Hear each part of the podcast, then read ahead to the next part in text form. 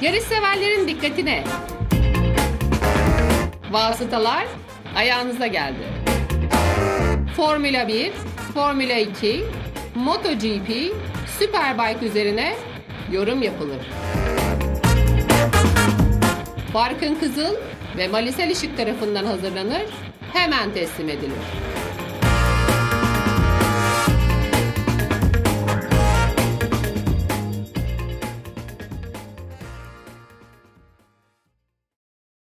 Podfresh'te Vasıtaların 75. bölümüne hoş geldiniz. Dördüncü sezonumuzun dördüncü bölümünde Avustralya Grand Prix'sinin ardından Malise Işık'la beraber sizlerleyiz. Ve bu güzel hafta sonunu konuşacağız. Özlediğimiz Avustralya Grand Prix'sini konuşacağız. Bildiğiniz gibi son olarak kapıdan dönmüştük Albert Park'ta. Ondan sonra bir daha da görmemiştik burayı. Ve biraz farklı gördük Mali. Pistte bazı değişiklikler vardı. Özellikle 4 DRS alanında ufak bir şov da yaşandı ama ikinci antrenman seansının ardından o karar geri alındı. Tekrar alışkın olduğumuz gibi 3 DRS'li düzene dönüldü. Biraz pistin yeniliklerinden istersen konuyu açalım. Oradan da yavaş yavaş pist üstü aksiyona geçelim. Evet pistin bazı yerlerinde atak yapmak için iç kısmın genişletildiğini gördük. İşte birinci viraj onlardan bir tanesiydi. Üçüncü viraj ve altıncı viraj onlardan biriydi. Onun dışında eski adıyla 9 ve 10. virajlar tamamen elimine edildi neredeyse. Orada bir şikan vardı. Yavaşlatılıyordu araçlar o uzun sol viraja girmeden önce. Tabii onu aradan çıkarınca çok hızlı bir şekilde oraya dahil oldular. Ki kaldırılan DRS de uzun sol viraj. Eski 12. viraj aslında. Şimdi kaçıncı viraja denk geliyor bilmiyorum. Bir de çok değişti virajların sayısı. Güya hafta sonu çalıştım anlattım ama şimdi tekrar kafamda oturması herhalde bir süre alacak. 13. viraj haline geldi tabii ki orası. Ya buradan sonra işte o sağ sol sol sağ yön değişimi hep bizim de oyunlardan falan aklımızda olan en çok kaza yapılan yerlerden biri evet, tabii kesinlikle. ki. Onun frenaj noktası daha sonra işte o düzlüğün frenaj noktası da uzatıldı. Çünkü yani çok takip edilip geçiş yapılabilecek bir viraj değildi orası. Ki zamanında çok iyi savunmalara da bir yol açmış bir yerde orası. Özellikle Mark Webber'in minarede yarıştığı zamanlar yaşımız ortaya çıkıyor. Bir de yani şöyle bir durum var tabii.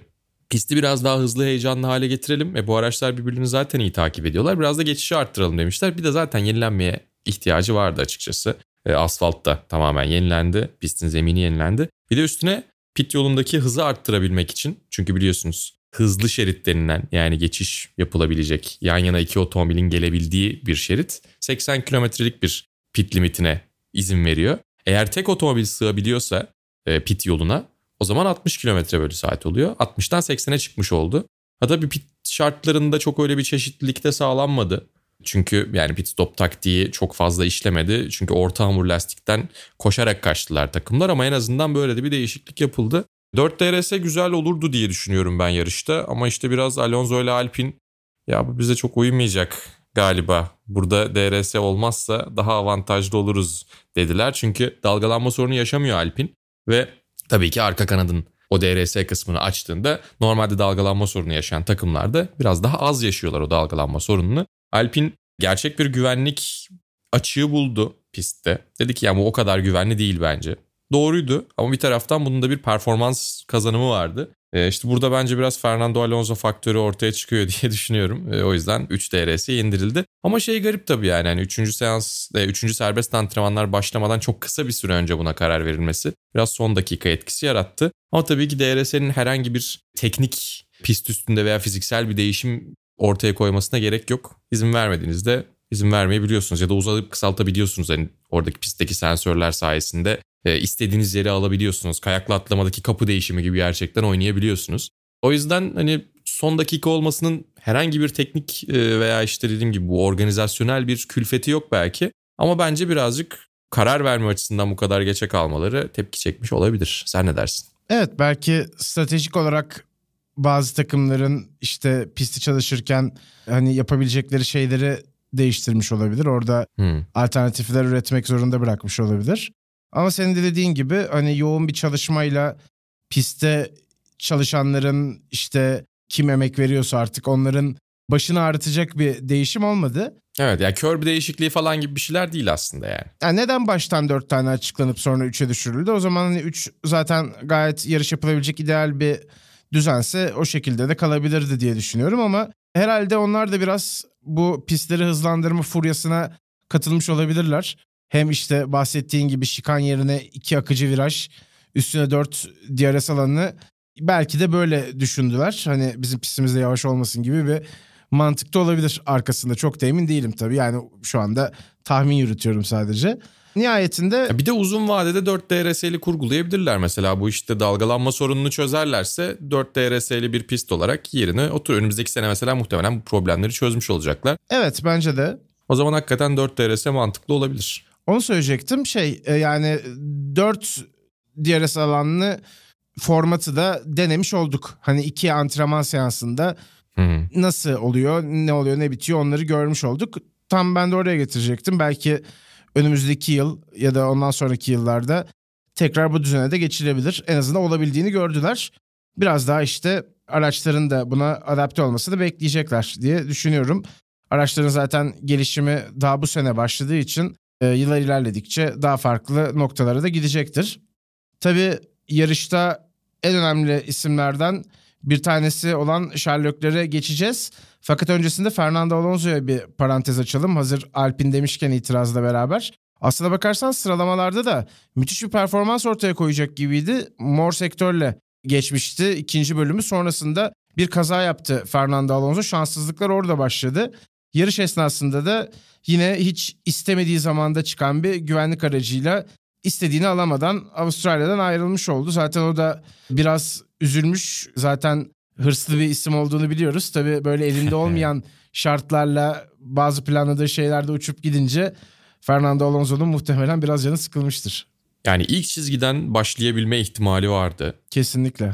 Bu yarışı podyumda bitirebilme ihtimali vardı. E, bunun karşılığında yani sıralama turlarında istediği yerden başlayamayıp üstüne bir de yarışı 14. sırada hemen düzeltiyorum. Yarışı 17. sırada bitirmesi e, açıkçası çok ciddi bir hayal kırıklığıdır. Yani şey gibi değil çünkü. İşte puan alma ihtimalimiz vardı. Böyle bir 6-7 olabilirdik ama 17. olduk. Yapacak bir şey yok gibi değil. Gerçekten podyumu kaçırdığına inanıyordur Alonso ve e, haksız da değil. Cumartesi ile pazarı bir bütün olarak düşünürsek gerçekten bence podyumu kaçırdılar. E, o anlamda bakıldığında bu bir taraftan güzel bir şey. Yani tabii ki sezonun başında bu sonuçlar geliyorken değerlendirmek lazım ama bir taraftan da podyuma çıkabilirdik ya da işte ilk çizgiden start alabilirdik ama çeşitli şanssızlıklarla yapamadık diye düşünmek Alpin için güzel bir dert bence. Ee, ki o konuda fena bir iş çıkarmadı. O da yarışı 7. sırada tamamladı. Güzel puanlar almaya tabii ki devam edecekler ama ben gerçekten Fernando Alonso'nun o yıllardır hep söylediğimiz şey gerçi otomobilin performansının gerçekten üzerine çıkabiliyor ya da %100 performansı yakalayabiliyor dediğimiz Alonso'nun bu yıl belki galibiyet elde edecek belki işte çok güzel öndeki o savaşa katılabilecek bir hale gelmesini de istiyorum ve bekliyorum. Çünkü izlemesi keyifli yani Alonso yıllardır özellikle 2010'larda çok güzel bir şekilde izlemiştik böyle. Ve Alp'in sanki onun benzeri bir otomobili Alonso'ya verecek gibi. Hepsini geçtim Formula 1 şu anda çok daha uzun ikili mücadelelere izin veren bir yapıya sahip otomobillerle birlikte. O yüzden yani Alonso'nun bu tarz şeyleri kafaya takıyor olması da aslında e, bu sezondan beklentilerini ortaya koyuyor diye düşünüyorum. Ve bu da tabii ki şu an bu hafta içinde değerlendirdiğimizde e, Alonso'ya bir dezavantaj ama uzun vadede bakıldığında bu hafta sonuna bu kadar bu hafta sonu kaçan fırsata bu kadar üzülmelerinin sebebi de bence gerçekten bunun olabileceğine inanmaları ve gerçekçi bir şekilde düşünüyor olmaları. Ama bence kesinlikle sezon içinde benzer fırsatlar ortaya çıkacaktır. Alpine iyi görünüyor çünkü. Evet Alonso da zaten senin bahsettiğin o ikili mücadelelerde en iyi yarışan hem en adil yarışan hem en agresif yarışan isimlerden bir tanesi. Dolayısıyla tam onun istediği ortam oluştu aslına bakarsan. Hı hı. Ve Alpine'in de yani yeni çağa bu şekilde güçlü girmesi bence önemli bir işaret.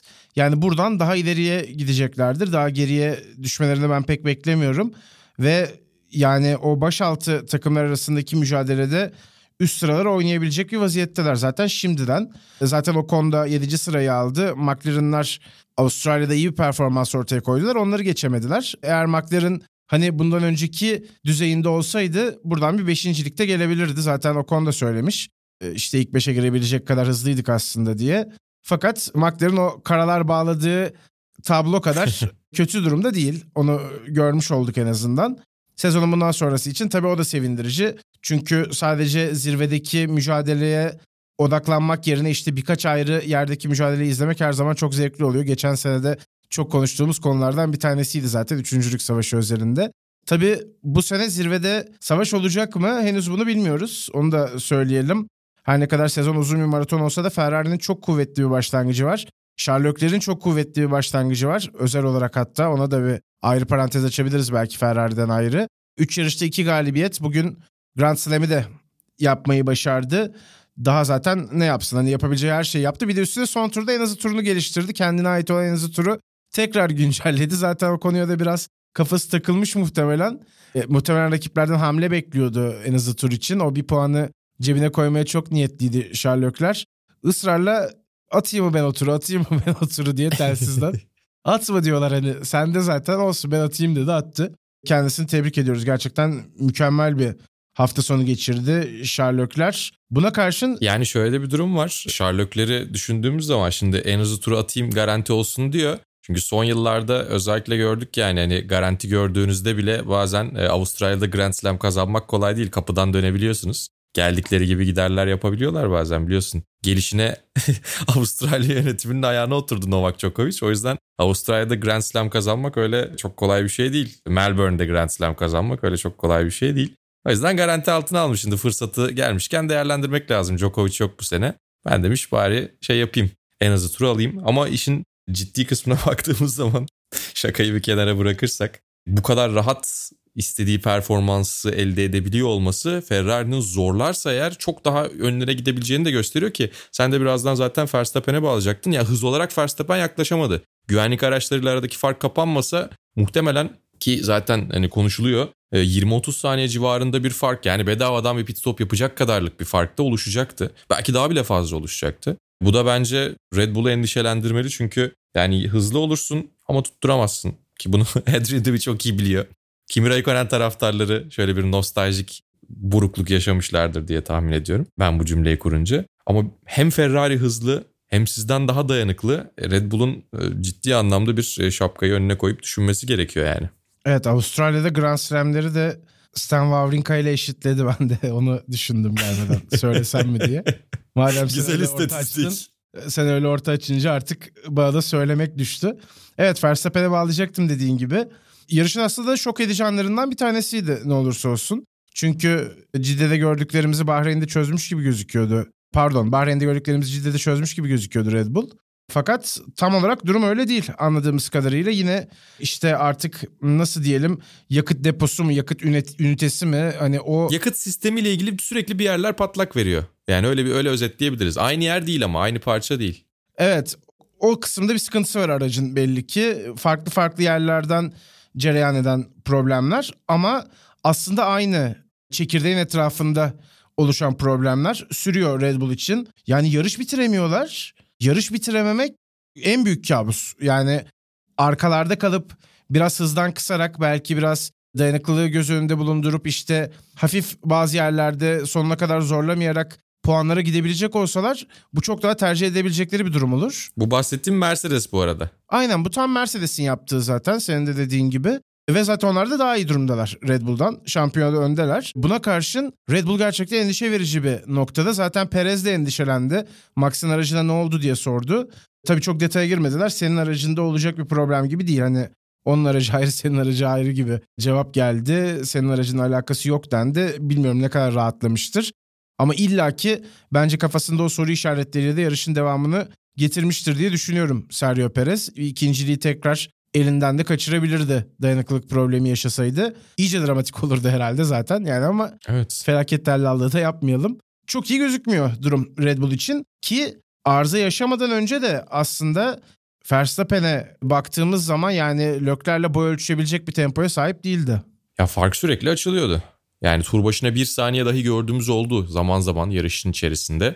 Tabii ki orta lastiklerle, orta hamur lastiklerle herkesin problem yaşamasının bunda etkisi var. Ferrari'nin Cidde'de olduğu gibi burada da lastik aşınmasına yönelik, bunu engellemeye yönelik bir ayar tercih ettiğini görüyoruz. O tercih belki işe yaramış olabilir. Ama dediğim gibi yani hani sorun nereden kaynaklanıyor? Bir üretim problemi mi, bir tasarım problemi mi? Oradaki işte packaging dedikleri yerleştirme kısmında bir problem var. Yoksa işte bu sene karbondioksit emisyonlarını azaltabilmek için, karbon emisyonlarını azaltabilmek için Formula 1 %10 etanol içeren bir yakıta geçti. E10 yakıta geçti ki bununla ilgili de performans açısından bu bizi çok etkileyecek diye endişeli açıklamalar her yerden görmüştük. Mercedes özellikle bu konuda açıklamaları çok fazla yapmıştı. Şimdi öyle bir şeyse adapte olabilirler, olmakta zorundalar. Ama yani nasıl çözmeleri gerektiğine dair bir kafalarında bir şey oturması gerekiyor. Ve üstüne üstlük aracı hızlandırmaları da gerekiyor. Yani Ferrari neredeyse hem dayanıklı hem hızlı bir pakete zaten sahip ama ya çok da riske girmeyelim. Yine de zaten hızlıyız diyebilecekleri yerde Red Bull'u bu kadar domine ediyorlarsa 2014'te Mercedes'in bir sezon boyunca kısık motorla yarışmasına benzer bir durum ortaya çıkabilir. Öyle olursa çok erken kopar şampiyona zaten. Herhalde bunu da istemeyiz. Yani pist üstü mücadele güzel çünkü. Ama yani bazı yerlerde bu kadar dominant olacaksa Ferrari tam tersini Red Bull'dan görebileceğimiz pistlere de ihtiyaç var. İşte Mercedes'in de bu ikiliye yetişmesine ihtiyacımız var. Bir türlü gerçekten yani sezon çok uzun gerçekten yani hani her sezon artarak devam eden ve toplam 50-60 yarışa yakın bir seviyeye yakalamak istiyor Stefano Domenicali biliyorsunuz. Yani çok uzun bir sezon olmasına rağmen eğer böyle giderse ki böyle gidebilir. Ferrari ve Leclerc çok hızlı bir şekilde uzayabilir. E o zaman yani ikincilikte yalnız da kalabilir Verstappen ve Red Bull. Bu da bir ihtimal. Mercedes de tam yetişemeyebilir. Biz biraz daha yakın bir şampiyona görmek istiyoruz. Pist üstünde şu ana kadar şımartıldık açıkçası onu söyleyeyim. Yani Avustralya'da evet pist üstü mücadele görmedik ama Cidde'de ve Bahreyn'de harika bir iş ortaya koydular. Yalnız dayanıklılık ve hızın ikisinin de birden olmadığı haftalar Red Bull'u çok etkileyecektir. Benim endişem bu yönde. Yoksa bütün sezon yani önümüzdekilere bakarsak Avustralya'da bir yarışta evet Red Bull hem dayanıksızdı hem yavaştı ama üstüne Bahreyn'de hızlıydı fakat dayanıksızdı. Cidde'de de gayet iyi bir şekilde yarışı noktaladılar. Çok da hızlılardı. O yüzden çok karamsar bir tablo yok ama bu tablonun karamsar bir tabloya evrilebilme ihtimali de var. Çünkü yani hata yapmayan bir Lökler ve harika bir iş ortaya koyan Ferrari var. Ama tabii hata yapmayan demişken şunu da söylemek lazım. Yarış sonrasındaki röportajında yani herkes hatalar yapacaktır. Ben de yapacağım ama mümkün olduğunca az yapacağım gibi bir şey söylemiş. Ay çok takdir ettim ben bunu çünkü hata yapmayacağım, yapmamam lazım gibi sezona yaklaşsaydı e, çok daha farklı bir noktada olabilirdi ki onu herhalde Carlos Sainz'da görüyoruz değil mi Barkın? Evet bir de sezon o kadar uzun ki yani hata yapılacağının bilincinde olmak da çok önemli dediğin gibi. Öyle olduğu zaman gelecek bir hatada can sıkıntısı diyelim hani özgüven sarsılması vesaire o da daha minimuma inecektir. Aslında faydalı bir zihin yapısı bana sorarsan. Carlos Sainz dediğin gibi hı hı çok parlak bir hafta sonu geçiremedi. Zaten sıralamadan başlamıştı şanssızlığı. Ardından yarışın startından önce direksiyon değiştirmek durumunda kalmış ve o direksiyonu tam olarak doğru programlayamamışlar. Kalkışta o kaybettiği pozisyonlarda buna bağlı olarak gelmiş. Fakat sonra biraz aceleci bir şekilde daha henüz işte lastikler ısınmadan tekrar o kaybettiklerinin en azından bir kısmını geri almaya çalıştı. Ve bir anda önce çimlerin üstünden geçip sonrasında çakıl havuzuna saplandı Sainz aracın itilmesine de izin olmadığı için oradan çıkamadı ve çok erken bir veda yapmış oldu. Aslına bakarsan Ferrari için de önemli bir fırsatın kaçması anlamına geldi. Çünkü Carlos Sainz burada o kadar geriye düşmesine karşın en az üçüncülük muhtemelen ikincilik bile alabilirdi aracın temposuna baktığımız zaman. Bence de kesin kesin podyum yapardı. Uçup giden çok fazla sayıda puan demek bu. Carlos Sainz'ın sürücüler şampiyonasında ikinci sırada yer alması anlamına da gelecekti aynı zamanda. O da onu kaçırmış oldu aslına bakarsanız. Dolayısıyla Sainz için pek iyi bir hafta sonu olmadı. Fakat günün sonunda Maranello'ya ikinci bayrak asıldı fabrikada. Muhtemelen güzel bir hava istiyordur şu anda. Bakalım bu sene... Bayrak siparişi vermişler midir? Bunlar buraya sığacak mı diye. Kesinlikle vermişlerdir bence. Sığacak mı işte o soru işareti yani kapıyı büyütmek gerekebilir eğer böyle gidecekse.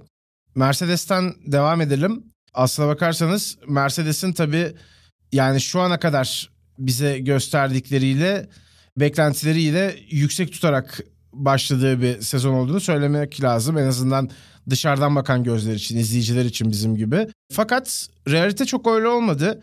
Belki geçtiğimiz yıl Red Bull'a karşı verdikleri mücadele sırasında kaynakların daha çok kısmını işte geçtiğimiz yıla ayırmalarıyla ilgili olabilir ki aynı durum belki Red Bull için de geçerli. Özellikle Ferrari kıyası yaptığım zaman bunu söyleyebilirim. Fakat ne olursa olsun hız olarak Red Bull kadar hızlı gözükmüyorlar. Ferrari kadar zaten hızlı gözükmüyorlar.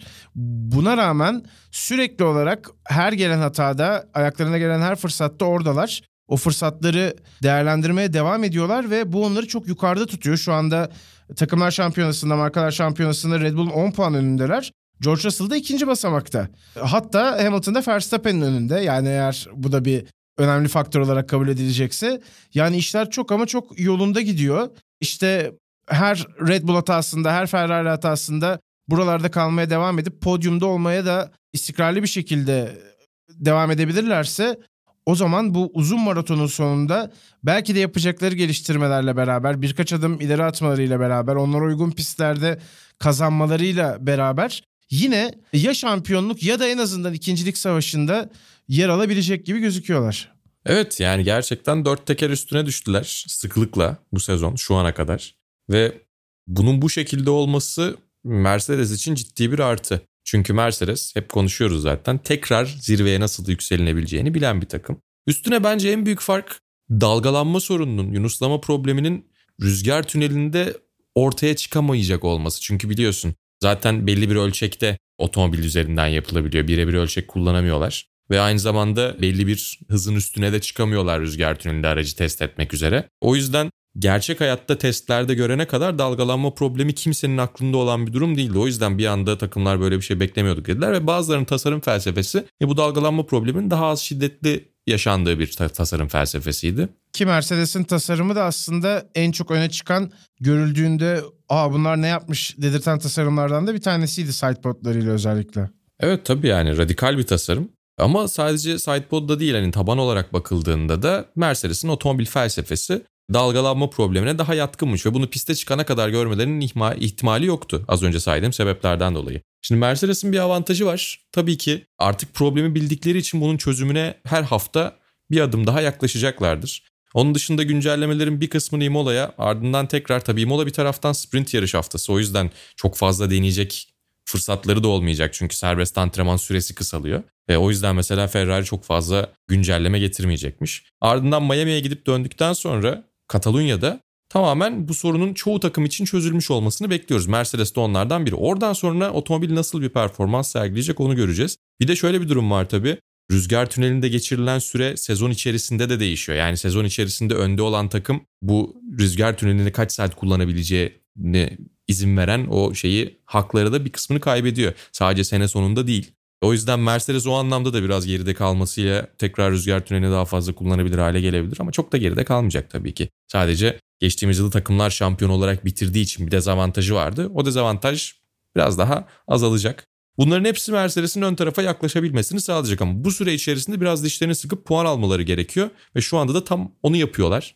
E biraz pit stoplarla iki yarıştır üst üste Lewis Hamilton'la hayal kırıklığı yaşadılar. Şanssızlık yaşadılar. Ama bir taraftan bu yarışta mesela Lewis Hamilton'ın yaşadığı şanssızlık George Russell'ın şansıydı. Dolayısıyla aslında podyumda bir otomobil kaybettiler. Yerine kendi diğer otomobillerini koymuş oldular. Ya bu açıdan bakıldığında Mercedes şu anda evet iyi zamanlar geçirmiyor.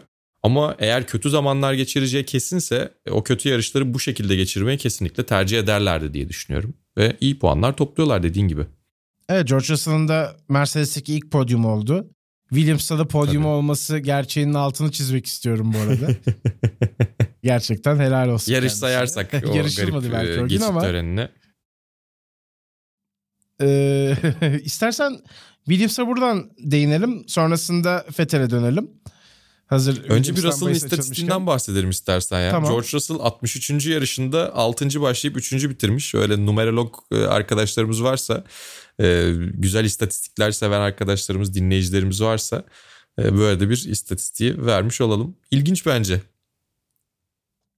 Evet gerçekten ilginç. Tabii galibiyet istiyor şüphesiz George Russell. Yani Mercedes'e gelirken kafasında tamamen yarışlar kazanabilecek durumda olması vardı. Yani bunu çıkarımını yapmak için kain olmaya gerek yok. Bu sezonda bulabilir gibi ne olursa olsun. Yani Mercedes'te sonuçta yarış kazanamayacak durumda değil. İsteyen çok ama Carlos Sainz de istiyor galibiyeti. Tabii öyle öyle. Yani o da kazanabilir. Hatta Carlos Sainz'in çok daha yüksek bir ihtimal hı hı. kazanması. E, muhtemelen bazı farklı yarış galipleri de göreceğiz aslında. O anlamda da heyecan verici bir sezon. Yani çok tek düze geçmeyeceğini öngörebileceğimiz bir sezon oldu. En azından şu ana kadar bize gösterdikleriyle. Albon demiştim. Williams'ta tabii garip bir durum oluştu şu anda. Ben Latifi'yi hiç bu kadar kötü görmemiştim. Yani George Russell'dan sonra belki Alex Albon'la beraber takım arkadaşı olmak kendisinde bir baskı yaratmış olabilir mi diye düşünüyorum. Belki hani George Russell zaten bir numaralı pilot ve George Russell buradan muhtemelen Mercedes'e gidecek. Muhtemelen Mercedes'in gelecek planlarında dünya şampiyonası için yarışmasını düşündüğü bir pilot olarak görüp hani ben daha rahat yarışabilirim diye düşünüyor olabilir. Belki Albon'a karşı kendisini ispat etme gibi bir baskı altına almış olabilir diye düşünüyorum. Yani yoksa bazen zaman zaman puan getirebildiğini, fena yarışlar çıkartmadığını biliyoruz. Her ne kadar bazen çok gidişatı etkileyen kazalar yapabilse de o da biraz şanssızlık tabii yani aynı kişiye denk geliyor olması. Fakat hiç bir şey alamıyorlar Latifi'den ve çok karamsar başladı sezonun için. Fakat Albon yani pit stopunu son tura bırakarak aynı set lastikli bütün yarışı götürdü ve nihayetinde de Williams'a puan getirmiş oldu. Williams da böylece puan cetvelindeki defteri açtı. Evet yani şimdi senin de söylediğin gibi bence takımın lideri olabilir miyim ya da en azından biraz daha eşit bir durum ortaya çıkar mı diye Nicholas Latifi böyle bir pozisyonu görmüş olabilir. Ama bir taraftan daha önce Alex Albon'la takım arkadaşıydı F2'de. Yani net bir şekilde geçilmişti. Yani Albon'la denk olduğunu çok düşünmüyordur ama geçtiğimiz yıl bazı yarışlarda sürpriz bir şekilde Russell'a yakındı ya belki o yüzden beklentileri daha fazladır. Bir de takımın eski pilotu yani yeni gelen Albon olduğu için evet. belki o şekilde de bir düşünmüş olabilir. O alışana kadar daha iyi olurum diye bekliyordu belki de ama değil tabii ki arada bir e, gömlek farkı, kumaş farkı var. E, o yüzden de olabilir ya da yeni araçlarla o da bir şekilde olduramamış olabilir. Yani bazen bu büyük dönem değişikliklerinde, büyük kural değişiklikleri sonrasında olduramayan pilotları biliyoruz. O yüzden yani bilmiyorum belki de çözülemeyecek de bir problem olabilir. Veya dediğin gibi konsantrasyon eksikliği de olabilir. Ama Alex Albon harika bir iş çıkardı. Ve şey çok ilginç bence yani. Hani birazdan Aston Martin'i çok fazla övemeyeceğiz biraz üzüleceğiz onlara ama hem Aston Martin'in hem de Williams'ın bu orta hamur lastiklerde çok fazla kalınmayacağını fark ediyor olmaları da ilginç oldu. Çünkü Stroll güvenlik aracı arkasında iki tur üst üste pite gelerek bir tur orta hamur lastikle tur atıp tekrar sertlere döndü. İlginçti o da. Yani aşağı yukarı da işe yaradı aslında yani Lance Stroll tabii ki yine 5 saniye cezası alarak o avantajı buruşturup çöpe attı ama ondan birazdan bahsedeceğiz. Albon da son tura kadar pite gelmedi. Sonra yumuşak hamur kullandı ki sadece sıralamalarda kullanacağı bekleniyordu o lastiğin. E, Williams da dediğim gibi bu şekilde puan aldı. Ama zaten bir turdan daha kısa mesafe kalmıştı. Yani orada da kullanabilirdi de olursa olsun. Evet evet. Yani kullanabilir. Yani zaten zaman zaman turu atılacak bir vakit bile yoktu. Yani mesafe yoktu dediğin gibi. E, herhalde gerçekten bütün takımlar gayet rahat bir şekilde puan alacaklar gibi görünüyor. Çünkü Vettel kesin bence Aston Martin'de bir şekilde puan alır. O kadar kötü olduklarına inanmıyorum. Ama bu hafta özelinde baktığımızda da felaket bir Aston Martin gördük. Evet güvenlik aracından tutun yarış takımına kadar Aston Martin ile ilgili bir tane olumlu cümle sarf edilmedi. Tabii evet. Sebastian Vettel'in Covid-19'u atlatıp te- negatif testi verip tekrar yarışabilmesi muhtemelen ilk başta kendisini mutlu etmiştir ama Avustralya'ya geldikten sonra yaşadıkları da yani bu kadar yolu keşke öbür hafta yarışsaydım. Yani. evet aynen öbür hafta yarışsaydım dedirtmiş olabilir. Imola yakın sonuçta. Ya ben şöyle bir özetlemek istiyorum. Avustralya Grand Prix'si hafta sonunu Vettel'in. Yani ilk serbest antrenmanlarda zaten motor arızası yaşadı. Üstüne işte skutura bindi. Kaskını da yarım takıp ellerini bırakıp insanları selamladı. Piste çıktığı için servis yolundan gitmediği için 5000 euro ceza aldı. Ve onun dışında ikinci serbest antrenmanlara o güç ünitesi değiştiği için yetişemedi zaten. Piste çıkamadı. O günü atlatmış o. Yani o gün daha fazla neredeyse skutura binmiş oldu arabasından. Ki yani hangisi daha iyi tartışılabiliriz onu da söyleyeyim. Üçüncü serbest antrenmanlarda kaza yaptı. Sıralamalarda araç ucu ucuna yetişti. Bir, bir tur attı galiba bir zaman tur atabildi. 18. E, sırada korkunç bir sıralamayla. Cumartesiyi tamamladı. Pazar günü de sert bir kaza yaptı ve yarışa veda etti. Yani gerçekten tamamen zarar ziyan bir hafta sonu ve Fetter geldiğine üzülmüştür. Ya ben ona üzüldüm açıkçası. Üstüne tabii yani Lance Stroll'un da bir de yediği haltlar var. Onunkiler de çok acayip bence. e, sıralamalardan yarışa kadar. O da acayip acayip işler yaptı. O aynaları oraya süs diye astıklarını zannediyor olsa gerek. Ve böyle bir, yani şeyi var bu arada. Geçtiğimiz yarış hafta sonunda Cidde'de Albon'la olan temastan sonra birisi Reddit'e böyle bir compilation derleme yapmıştı. Yani F3 kariyerinden bu yana etrafındaki araçları çok fazla görmediğine dair 10 dakikalık falan bir e, derleme videosu vardı. Üstüne bir de bu geldi. Açıkçası Lance Stroll'un ben üzerine gidildiği kadar kötü bir pilot olduğunu düşünmüyorum. Biraz zengin olduğu için de ekstra üzerine gidildiğini düşünüyorum. Ama gerçekten bu çevresel farkındalık konusunda şu anda gridin en kötüsü Mazepin varken de birinciliğe kafaya oynardı herhalde diye düşünüyorum. Bir de senin de söylediğin gibi Aston Martin'in güvenlik aracına dahi laf edildi. Düzlükte 140 km bölü saat hızla gidiyor. Zaten kaplumbağaya benziyor. Kaplumbağa gibi de gidiyor diye Max Verstappen sallamış. Çünkü lastiklerin soğudu arkasında diye şikayet etmiş. Ya en azından güvenlik aracı olarak önde gidebiliyorlar derken bir de oradan laf yemişler. Aston Martin için korkunç bir hafta oldu. Evet sen çevresel farkındalık demişken Fethel'in de o konularda en öne çıkan isimlerden bir tanesi olduğunu Tabii. hatırlatmak isterim. Yani aynalara bakmakla ilgili değil dedi. Güzel kask tasarımıyla çıktı yine. Yani sezona başlayamamıştı tabii ama testlerde görmüştük. Ukrayna renkleri ve yanında da savaşa evet. hayır e, tasarımıyla. Hatta birçok bayrak koymuştu. Sonra oradan geri adım atıldı. Evet. Mesajları kaskta da vermeye devam ediyor. Röportajlarında da vermeye devam ediyor. Ama beni en çok düşündüren Ferrari'deki son döneminde de gördüğümüz gibi araç istediği gibi olmadığında fazla sayıda hata yapabiliyor olması Vettel'in. Biraz bunun işaretçisi de olabilir. Daha ilk haftadan tabii yani kesinlikle böyle oldu diyemem. Ama Vettel'den hataları üst üste görmeye devam edersek o da pek iyi bir sinyal olmayabilir kendisi için. Bakalım. Bir de aracın her şeyi kötü. Mi? Yani yanlış yanlış bir araç yapmışlar gibi duruyor ve yanlış bir araç yaptılarsa bu sene gün yüzü görmeleri çok muhtemel değil. Çünkü artık yani ne kadar maddi kaynaklar da olsa bütçe kısıtlaması nedeniyle bir yere kadar kaybettiğiniz performansı geri alabiliyorsunuz. Ama tabii önümüzdeki yıldan itibaren tam anlamıyla yeni otomobilde e, Red Bull'dan aldıkları Dan Fallows çalışabilecek. O yüzden en azından bir yıl daha sabredecektir. Ama bu yıl gerçekten sabır yılı olabilir onlar için. Evet nitekim henüz puanla da tanışamadılar zaten diyelim ve Formula 1'i kapatalım. Bu hafta sonu aslında çok yoğundu. Aynı zamanda Superbike Dünya Şampiyonası, MotoGP, Formula E her şey vardı. Motocross bile vardı öyle söyleyeyim. Acayip bir hafta sonuydu. Vallahi yarışa doyduk. Dolayısıyla tabii takip etmek de çok kolay olmadı bizler için. Hatta ben Formula E ile ilgili bir tweet attığımda, yayın tweet attığımda bir izleyicimiz de yazmış. Vasıtaları da dinlediğini bildiğim bir izleyicimiz. Keşke birkaç tane daha benden olsaydı her yarışa yetişemiyorum diye.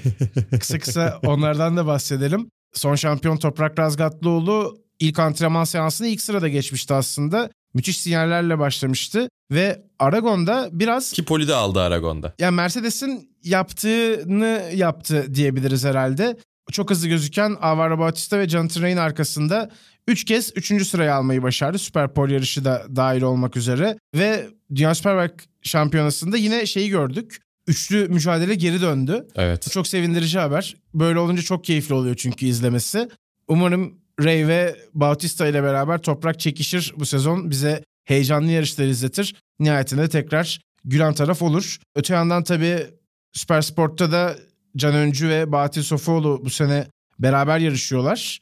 Can Öncü'den de yine aslında bir üçüncülük ve bir DNF yani iyi sonuçları alacağını biliyoruz yarışı bitirmek konusunda... Üçüncü gidiyordu bir de. Son turda son turda mekanik arıza yaşadı. O da olabilecek bir şey. Yani Can'ın çok iyi başlamış olması bence güzel bir işaret. Evet bence de iyice alıştığını gösteriyor. Yarışları bitirme sayısını arttırırsa aslına bakarsan üst basamaklara da şampiyona için bakabileceği hale de gelebilir. Belki bu sene belki bir sonraki sene. Bence kesin bu sene adaylardan biri olacak. Evet yani bu sene olmasa bile önümüzdeki yıl için ya da işte Hani bu senenin gidişatına göre belki konuşmak lazım. Ama oralarda olabileceğini göstermesi çok çok güzel bir işaret. Bahattin Sofoğlu için de yeni bir seri tabii Süper Sport. O da hiç fena performans göstermedi. Arkalardan başladı. Orta sıralarda tamamladı yarışı. Yani böyle sonuçlar gelmesi üst üste çok sevindirici diyeyim. MotoGP için, MotoGP hafta sonu için diyelim. Pası biraz sana atayım. Mark Marquez'i bekliyorduk tabii ki. Yani Austin'de neler yapabilecek. Bir taraftan işte çift görüyordu. O tekrar düzeldi. Tekrar sonra nüksetti. Mandalika'daki kazadan sonra geri döndü falan derken sonunda yarışma izni aldı. Yarışabileceğini gördük. Austin bir de zaten Mark Marquez'in yeri. Ama çok iyi bir yerde değildi sıralama turları sonrasında. Startta da geriye düştü. Ama sonra altıncılığa kadar çıktı. Mesela burada Carlos Sainz'in yapabileceği şeyle o paralelliği kurmak lazım benzer bir şekilde önlere doğru Carlos Sainz de çok risk almadan tırmanabilirdi. İlk turlarda çünkü çok fazla risk almadı. Sonlara doğru ciddi anlamda risk alarak tırmandı Mark Marquez. Yani belki biraz daha o problemi az yaşamış olsa ya da problem yaşamamış olsa galibiyet potasında da olacaktı. Enea Bastian'in 4'te 2 yaptı. Şampiyonada lider Gresini Ducati'siyle. O da ilginç. Rins Miller de ona podyumda eşlik etti. Çok güzel bir podyum mücadelesi, çok güzel bir galibiyet mücadelesi var. Yani MotoGP bence hala o konuda örnek herkesin bir şeyler yapabilme ihtimali açısından bakıldığında. O da tabii ki dominant bir sürücünün olmamasıyla ortaya çıkıyor. Moto2'ye baktığımızda Moto2'de de sürekli kazalar oldu. Yani ya olaysız oluyor ya çok olaylı bir yarış oluyor. Onu da anlamıyorum ben Moto2. Yani düşüşler üstüne düşüşler. İlginç bir yarıştı o da. Moto 3'te Deniz Öncü ara ara lider de gitti yarışı. Beşinci bitirdi. O da bu sene çok istikrarlı. Ee, iyi sonuçlar elde ediyor gerçekten. iyi puanlar elde ediyor. O yüzden o da şampiyonluk adaylarından biri olmaya çok yakın gibi duruyor. Bu da tabii ki hepimizi gururlandırıyor. Evet hafta sonunun bir başka yarışı da Formula E heyecanındaydı. Roma Aprisi 5. kez Roma'ya gitti Formula E ve güzel bir yarış hafta sonu oldu. Denklemde olmayan bazı takımların denkleme girmesini sağlayan bir hafta sonu oldu. Ve Mitch Evans iki galibiyet çıkarttı Jaguar Racing ile beraber. Ve Formula E tarihinin iki kez şampiyon olan tek ismi Jean-Eric Verne bir kez daha şampiyona liderliğine yükseldi. Orada da yine çok ucu açık. Herkesin yarışlar kazanabildiği, herkesin şampiyonluk adayı bile olabildiği hatta kalabalık bir mücadele var. Her zaman olduğu gibi çok keyifli bir sezonda başlangıç yaptı Formula E adına da diyelim ve motor spoiler sohbetimizi noktalayalım vasıtalarda. Ben Barkın Kızıl Malis beraber Avustralya Grand Prix'sini ve daha fazlasını konuştuk. Bir sonraki bölümde tekrar görüşmek üzere. Hoşçakalın. Hoşçakalın.